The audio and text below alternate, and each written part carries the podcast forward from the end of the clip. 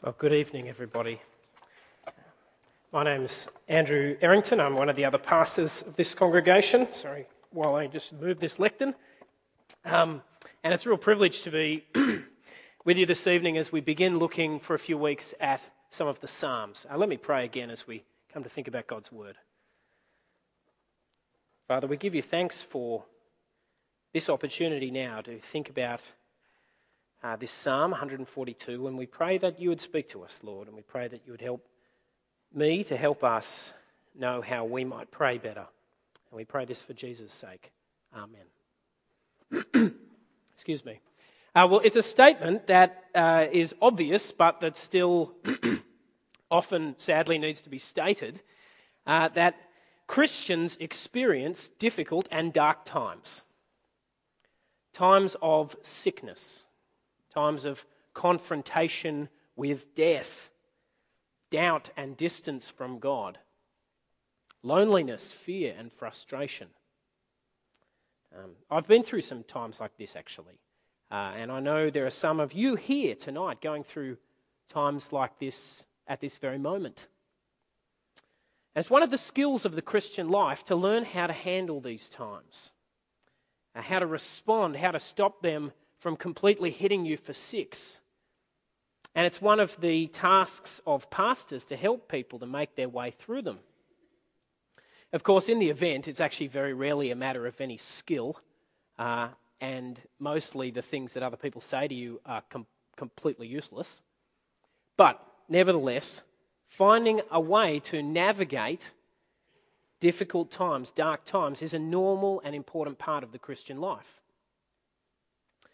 Now, one of the things people often suggest as helpful in these, uh, in these times is to read the Psalms. And that's because a whole lot of the Psalms give voice to the experience of an individual, often identified in the heading as David, suffering in faith. And it's often felt that these prayers can therefore be a great help to those going through dark times because they, they make space for the kinds of feelings that people in these times are having anger, fear, frustration, disappointment. They kind of give believers permission to feel these things. Now, there's something profound and important in this, and something we don't want to deny at all. But there's also more to be said. And that's because, in the experience of many people, the Psalms are actually not always simply affirming in this way. The Psalms can also be alienating. Reading the Psalms can be an experience of finding one's feelings reflected and affirmed, but it can also, and I suspect very often is, be an experience of feeling a bit disconnected. Feeling a bit like, I don't know how to relate to this.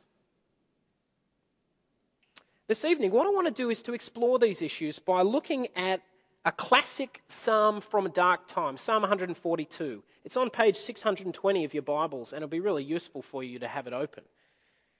And what I want to suggest is that this experience of alienation as well as affirmation, of feeling disconnected as well as connected, is actually the key to reading the Psalms rightly and to a way in which that they can be more deeply helpful to us than in just having our experience validated and affirmed.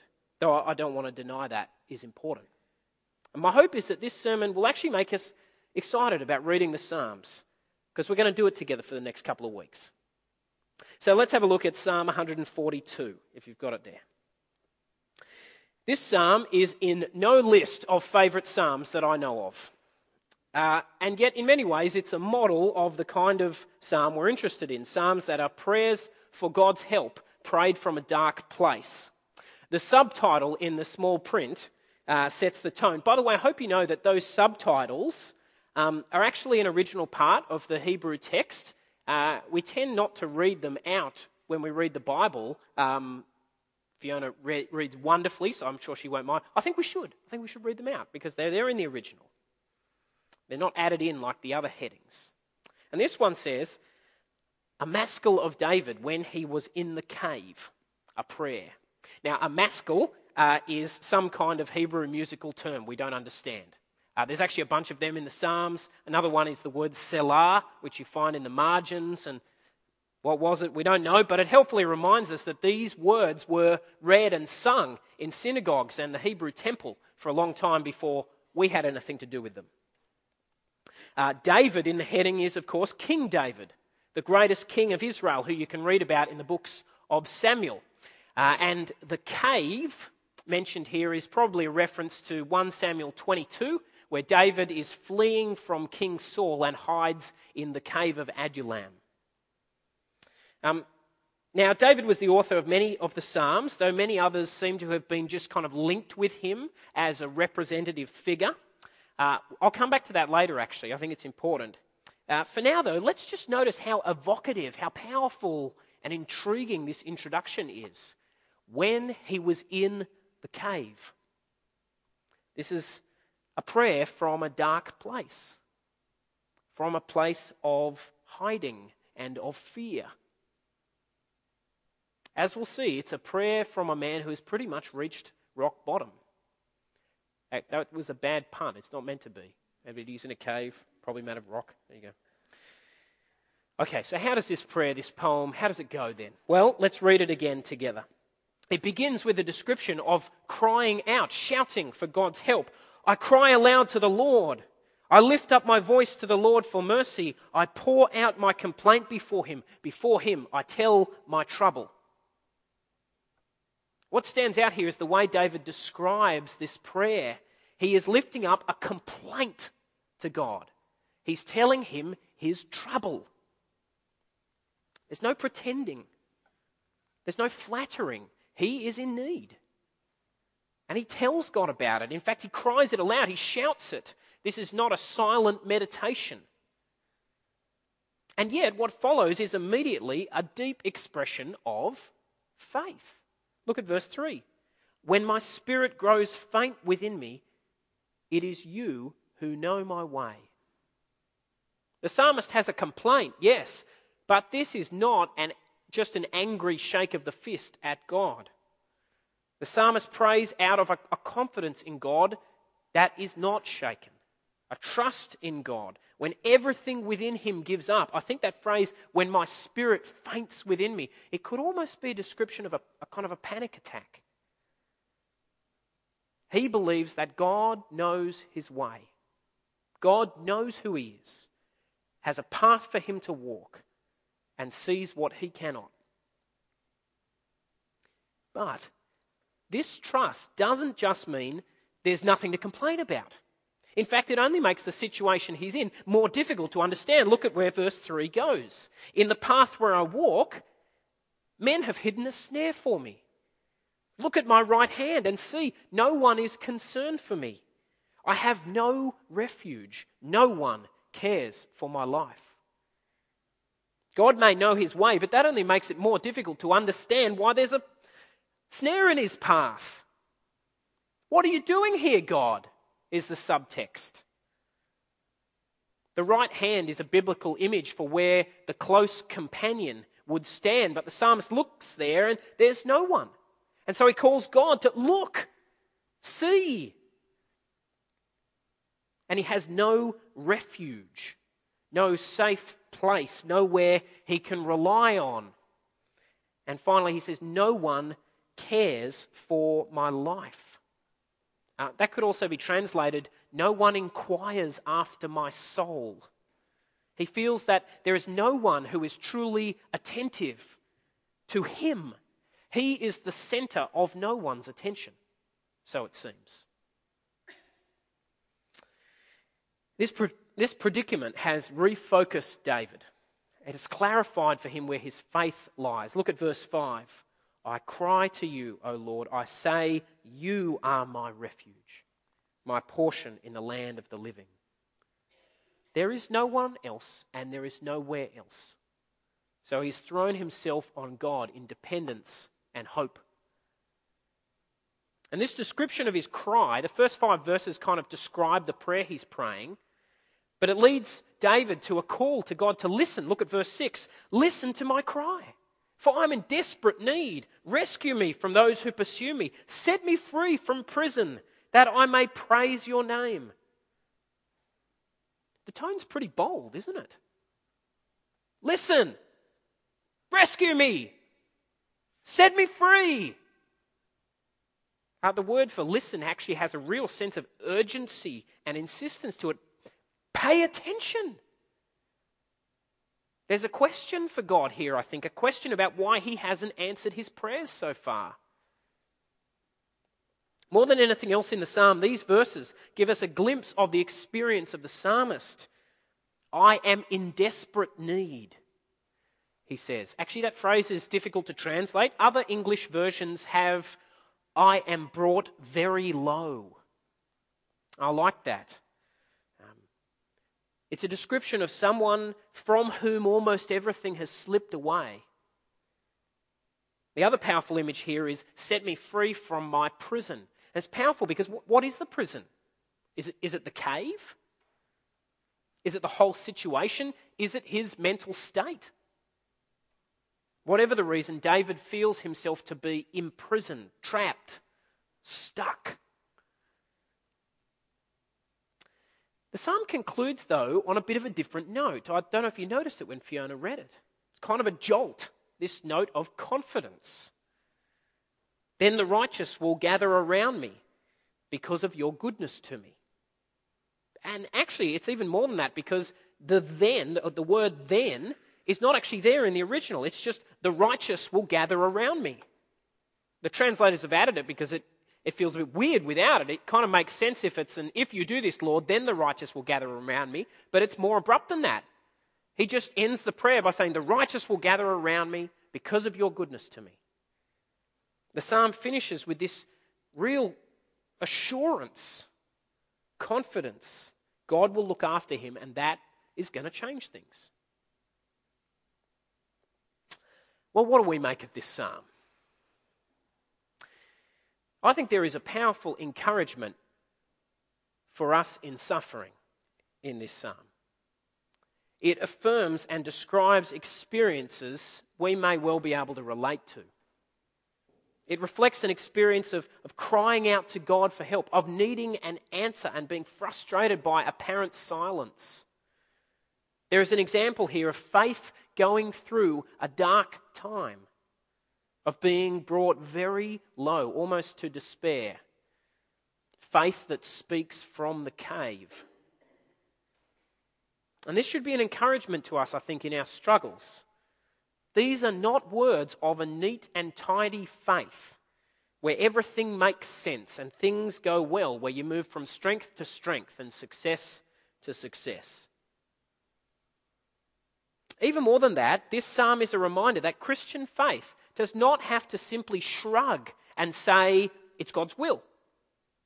This is how people often think about Christian faith, and there are other religions where that's kind of all you're allowed to say about suffering. It's God's will. But the God of the Bible is not a God who you can't ask questions of. This psalm is an affirmation of our desire to ask why, of our confusion and frustration. The psalmist makes it very clear he has a problem, he has a complaint. His language is so bold. Listen. He demands a response from God. And the God of the Bible is a God who gave us these words, who opens himself up to complaint and who can handle it. I hope this is an encouragement to you if you're going through a tough time. To not feel like you just have to shut up and wait and see how things work out. Christians do believe in saying, Your will be done. Absolutely. Our New Testament reading made that very clear. But we don't believe in saying that in a way that closes down speech, in a way that means you're not allowed to ask questions. Christians speak, they tell God their trouble. And if God's okay with that, we need to be a church that's okay with that. We mustn't be a community where any expression of confusion or distress or any sense that God has, has something to explain, we mustn't be a church where that feels threatening to us. And so we squash it. We don't need to be like that. God can handle our uncertainty. And we have to be able to tolerate it too. That doesn't mean there aren't right ways to do this. In fact, as we'll see, this psalm has a lot to teach us about that. But we need to hear that. And I hope that's something encouraging and affirming. But we do also need to notice, don't we, that there are other things that make it not completely straightforward to, for us to connect with this psalm. Perhaps you felt this on the way through. I think there are elements in this psalm that also make it a bit alienating. For one thing, the trouble this psalm describes is a bit different to what we mostly experience. Because the trouble in this psalm has particularly to do with enemies. People who the psalmist says have hidden a snare, who pursue me, and who are too strong for me. We don't mostly have enemies. I mean, sometimes maybe we do, and that would suck, but mostly we don't. And this makes it a bit tricky for us to relate to this experience. And this is not just a problem in this psalm either. This is a feature of almost all the psalms that are prayers for help. And it creates a sense in which this psalm doesn't quite connect with our experience. The other thing that I think has this alienating effect is the way the psalm combines complaint with faith. You see, we kind of like the idea that it's okay for us to complain, but the way the psalmist complains is, is not offensive to God. In fact, it's, it's, it's got this rich, deep faith that almost gets deeper in the midst of the complaint. At the very heart of his difficulty, he can still say, When my spirit faints within me, you know my way. He, he can still believe in God and know that he is good. There's also there's no sense of his not being genuine when he says, You are my refuge, my portion in the land of the living. Can we, can we say that the way he does? Also, I don't know how you responded when you saw that line, uh, verse 7 Set me free from my prison that I may praise your name. When I first read it, I found myself kind of thinking, ah, that's, that's, that's a bit phony. You know? He's just trying to say something that'll get him in God's good books. But actually, I think that says more about me than about him. That just shows that I'm not like the psalmist at this point. I don't believe with the same passion and conviction that he does. Because that's not fake, that's actually what he wants to happen. This is a genuine expression of faith, as is the final moment of confidence in God. And it's a bit hard for us to relate to because that kind of clarity of hope and desire is a bit intimidating. So, this psalm, like so many others actually, is both affirming and a bit alienating. It connects with our experience, but it also, in some ways, is a bit hard to connect with. Now, it's tempting for us to just skate over that sense of disconnection, to ignore it and to focus on the good bits.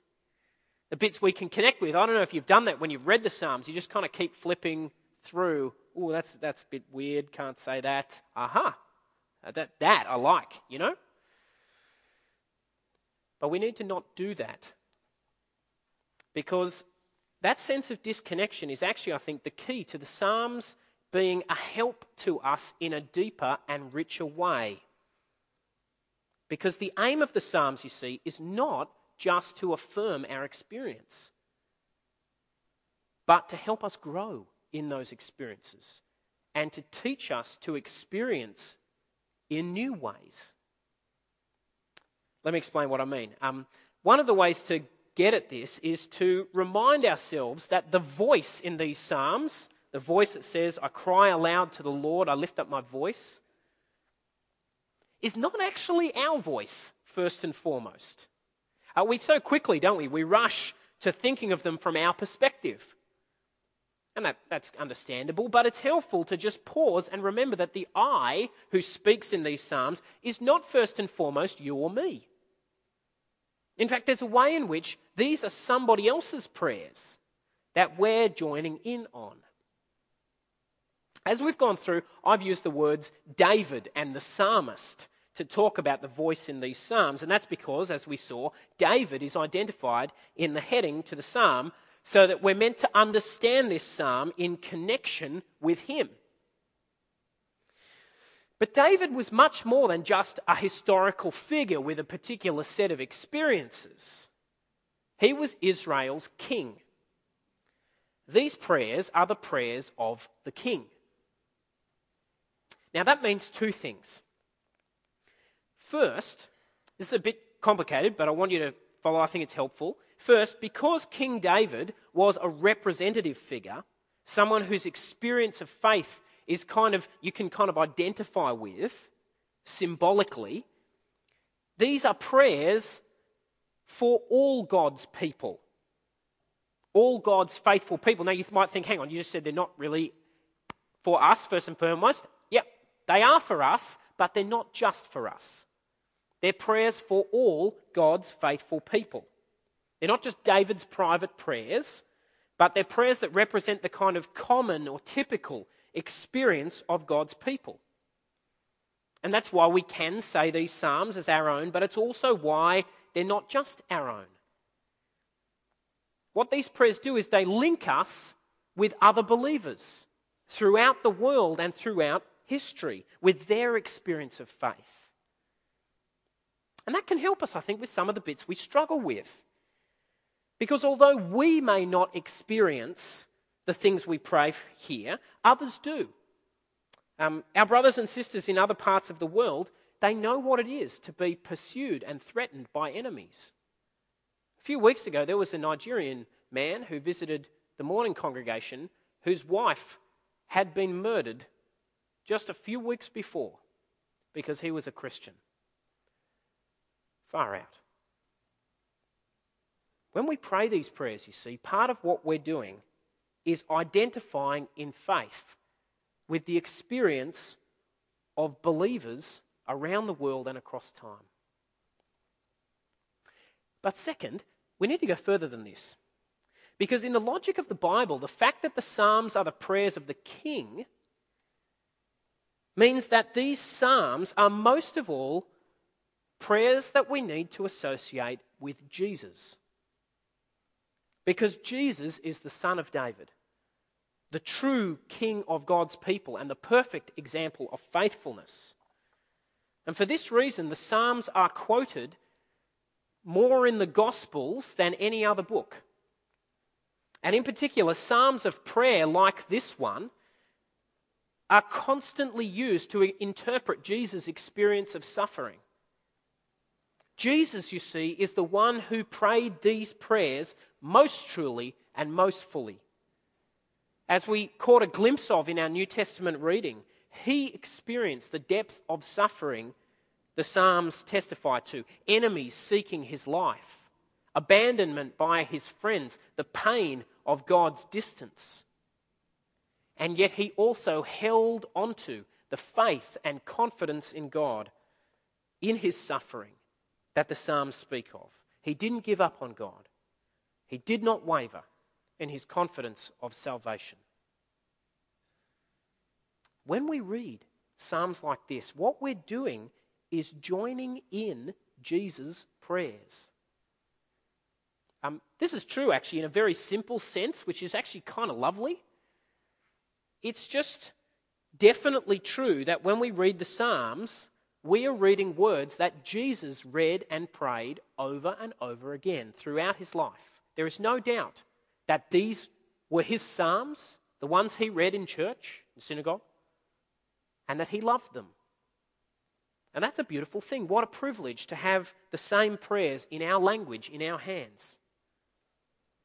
But it's also true that we join in Jesus' prayers in a deeper sense. Because the Psalms testify first and foremost to his experience of faith in suffering. And when we pray them, what we're doing is joining with him in that. And that helps us, I think. It helps us see how the Psalms can help us in an even richer way than simply giving voice to our suffering, without suggesting for a moment that that's not significant. But the purpose of the Psalms is not just to affirm our experience, but to take us somewhere with it. The gap between our own experience of faith and the Psalms is not actually a problem with them, but is the key to how they can really deeply help us. Because what the Psalms do is to connect us with an experience of faith that is an important in an important way, not our own but is the experience of God's faithful people, and most importantly, of Jesus. And by joining in that experience, by making these seemingly strange words our own, we can grow in faith and learn new ways of trusting and hoping in God. When we read this psalm, we can start to learn how at rock bottom we can still know God's care for us. We can start to move towards a faith that knows that God really is our only refuge and that we are not strong enough on our own. How rarely we believe that. And we can learn to focus our hopes upon the right things, the opportunity to praise God and to celebrate His goodness. The Psalms, you see, are not meant to be just easy for us to read and connect with. We're not meant to just see our experience reflected in them. Sometimes we will, and that's great, a blessing.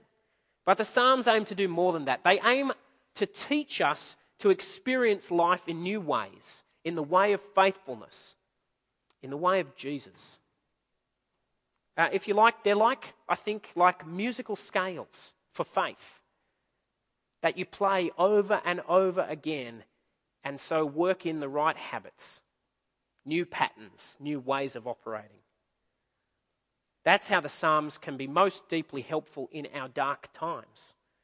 Because by praying them in our times of suffering, they can become times of faith and of deep connection to Jesus. But that's also why the Psalms are not just for dark times, but for all times. In fact, Psalms like this one are perhaps especially important to say when things are going well. Because it's then that we need to remember to identify with those suffering in faith and to hope in God. And it's then that we need to be reminded of Christ's experience of faithfulness. Psalms like this one can help us by jolting us out of the complacency of a kind of happy and you know it faith. And that's why, just to conclude, we say Psalms in church. And we're going to keep doing that even when they feel a bit weird, even when they feel a bit, dare I say it, this is sacrilege, a bit inauthentic. Because we don't actually just want to express ourselves in prayer. We don't want to just express ourselves. We want to express our new selves which, as the Apostle Paul put it in Colossians, and as we've really been reading about in Ephesians, are being renewed in knowledge in the image of their Creator, in the image, that is, of Jesus. That, I think, is what the Psalms can help us with. Let me pray.